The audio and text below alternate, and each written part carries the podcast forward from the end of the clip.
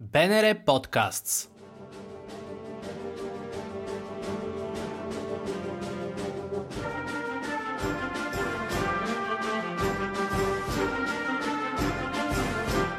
Вие слушате епизод първи от поредицата Големите, посветен на Сирак Скитник, първият директор на Българското национално радио.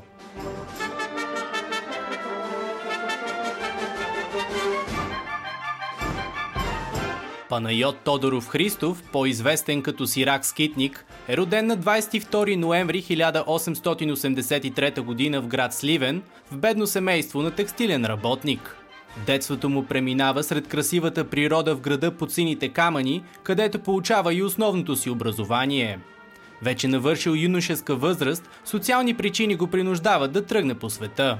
Един ден, разказва той в спомените си, баща ми, който често оставаше без работа, ми даде 40 лева с думите. Синко, повече не мога. Виж къде и как ще изкарваш хляба си. През 1898 година постъпва в семинарията в София и през следващите 4 години създава връзката си с Софийската литературна бухема. Следва изявата му като поет и раждането на псевдонима Сирак Скитник –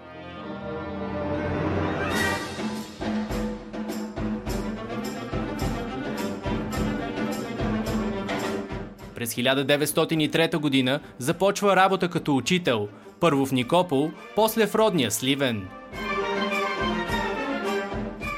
1908 г. преобръща живота на Панайот Тодоров. С малко спестени пари заминава за Петербург да следва живопис и остава там за 4 години.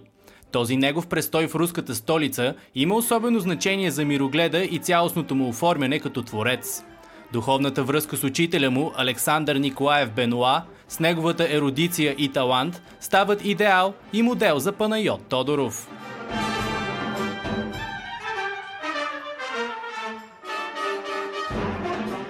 Големият художник Михаил Врубел е впечатлен от доброто образование по философия и класически езици на младият българин. Той го въвежда в труднодостъпните петербургски кръгове. Заради ненаситният му глад за знание, му дават прякора, гълтачът на пространства.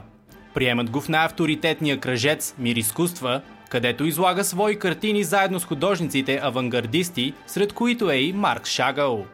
За да се издържа, Сирака рисува театрални декори и плакати. В следващите минути Богомил Нонев, български писател, дипломат, общественик и директор на Българското радио в периодът 1966-1968 година, ще разкаже малко известни факти за живота на Сирак Скитник в Русия. Заслужава да се отбележи, че Сирак Скитник разполагаше с една много богата естетическа школа. Работите, за които ще кажа, съм научавал по-късно, не тогава. А, но сега се знае, че той е бил в Санкт-Петербург, студент в художествената академия, че там е познавал цялата тази група, първо на театрални художници като Бакст, но и другите, които след това оставиха такова великолепно име в модерната живопис. Кандински, Шагал, Явленски, да не забравя. И много, много още други. А цялата тази група, не, голяма част от които след това минава в Германия и създава Блауе Райтер, тази синия конник, групата на немските експресионисти, това са били преките колеги, деца казва, по образование и на Сирак Скитник. Изобщо той е фигура, която заслужава една много подробна и изчерпателна биография. Иска ровене, разбира се, че иска ровене. Но тази биография още не е създадена.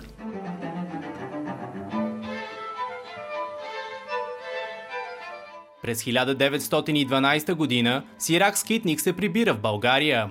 Участва в трите войни – Балканската, Междусъюзническата и Първата световна. Връща се от фронта с орден за храброст и няколко шрапнела в гърдите, вследствие на които до края на живота си страда от задух. В годините след войните Сирак Скитник започва своята публицистична дейност, като се стреми да принесе в България онзи новаторски дух – с който се е срещнал и който е научил в допира си с колосите на изкуството на 20 век в Петербург. През 1919 година, заедно с Николай Райнов и Иван Милев, създава движението Родно изкуство, търсейки пресечните точки на българското изкуство с европейската и световна култура. Възписание Везни, художникът Сирак Скитник споделя – има само едно вечно младо и истинско изкуство, елементите на което можем да намерим при иконописците и майсторите на картините от възраждането ни. Заради тази своя обществена дейност и изграденият си авторитет, художникът и критик Сирак Скитник е избран от гилдията за пръв председател на Общото дружество на художниците, от което по-късно се ражда Съюзът на българските художници.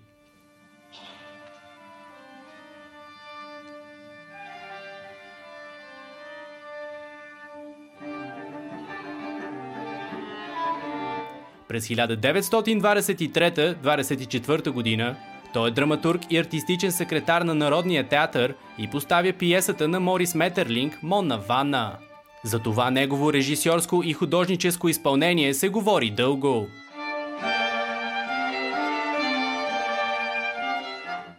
Идва и 1935 година и Сирак Скитник е назначен за началник на радиоразпръскването в България и първи директор на Българското радио.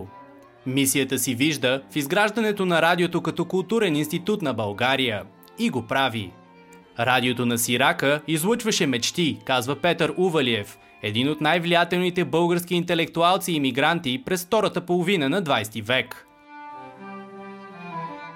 Това радио се роди, за да ни убеди, че е на пъпа на простора. Границите отпадаха, защото гласовете ни излитаха. Ние бяхме млади момчета, може би не съвсем домътени пилета, но ние говорехме някому отвъд.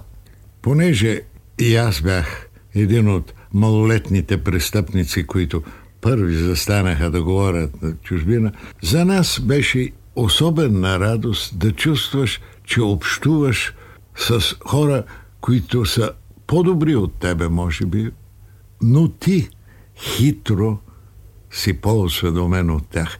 Това ти даваше самочувствие и им даваше самочувствие. Говориме за героични времена, когато цялото радио се помещаваше в 4-5 стаи. Радиото нямаше и много пари. Радиото се ръководеше от един човек с невероятно въображение. Сирак Скитник, Панайот Тодоров, художник, писател, критик и чудо на чудесата организатор. Тези радиопредавания за чужбина се породиха, защото той се сети, че други служби плащали на грамотни български момчета да превеждат новини и са за употреба от Българското Министерство на външните работи, двореца и вестниците. Защо тези новини, които така и така се превеждат и са в наличност, не бъдат прочетени. Обратното ще прибавим и няколко български новини. Тези герои вършат тая работа по 5 часа на ден, 5 часа и 20 минути няма да ги умори. И така се получиха първото прецеждане на хората, които трябваше да четат на тези езици. Жорж Милчев, който стана журналист, прочете на френски и даже не се усети. Иван Дорев, син на германка, във външното министерство, говори сигурно германски вкъщи, си прочете на немски.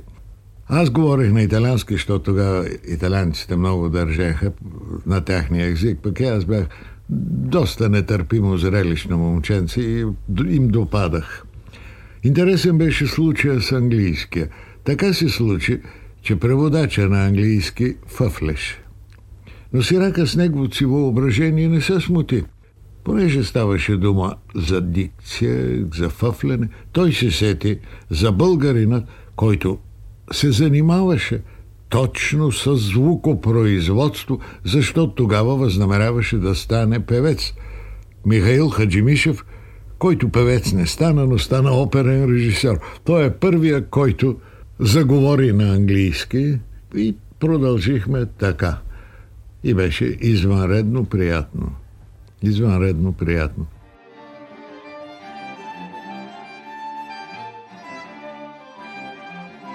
Любопитни спомени за Сирак Скитник като директор на Българското радио пази и Михаил Топалов.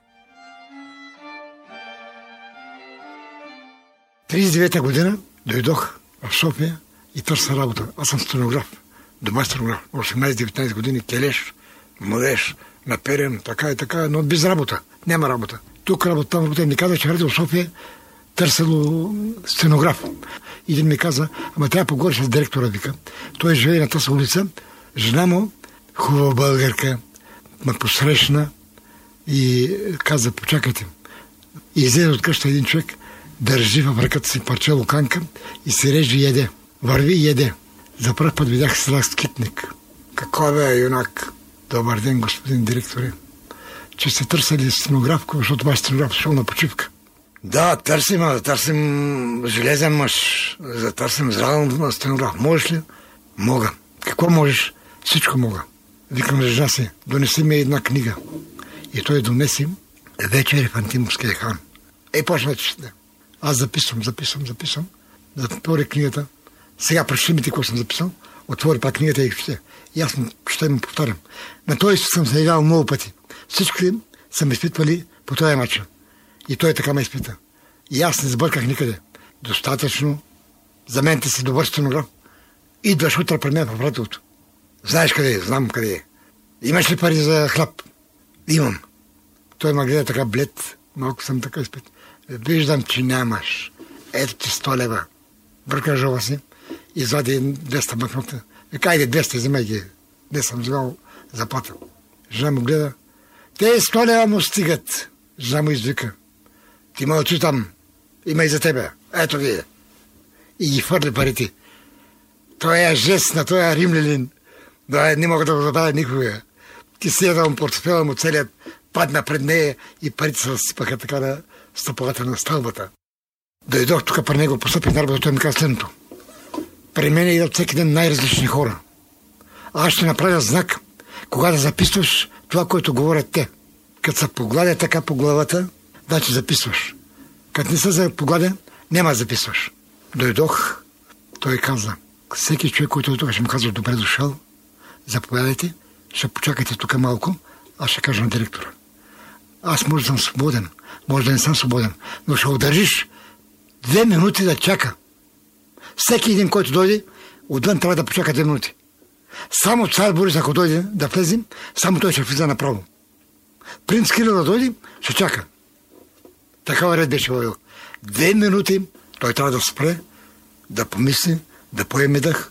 Ако пуши цигари, да прибере цигарите, да се поправи. Едно голямо огледало имаше и се оглеждаш.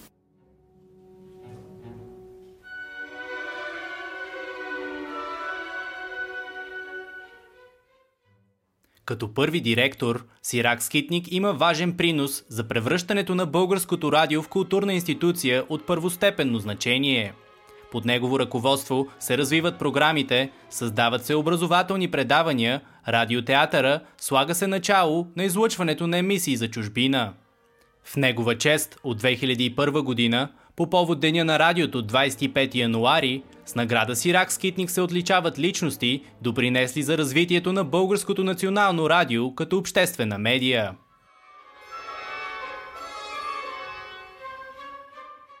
Всички архивни звуци, използвани в този епизод, са част от златния фонд на радиото какво още крие той, както и много интересни факти от миналото на България, можете да научите, ако посетите интернет сайта archives.bnr.bg.